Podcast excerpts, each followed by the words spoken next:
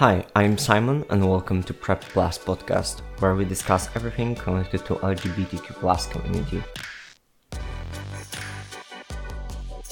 Some people have this weird notion that you can detect if someone is gay or not.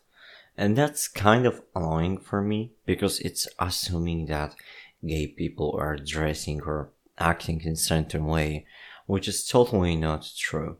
I think connecting these people with some kind of style when it comes to fashion, of expression, is just a bit stigmatizing. And I often hear in some movies, for example, or even in real life, that someone says, for example, I bet he's gay, which is really annoying because maybe someone doesn't want to look into his private matters.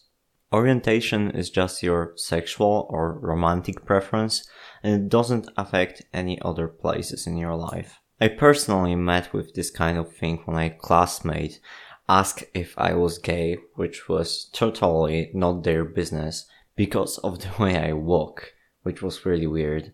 And I think that we shouldn't connect such stupid things with someone's orientation.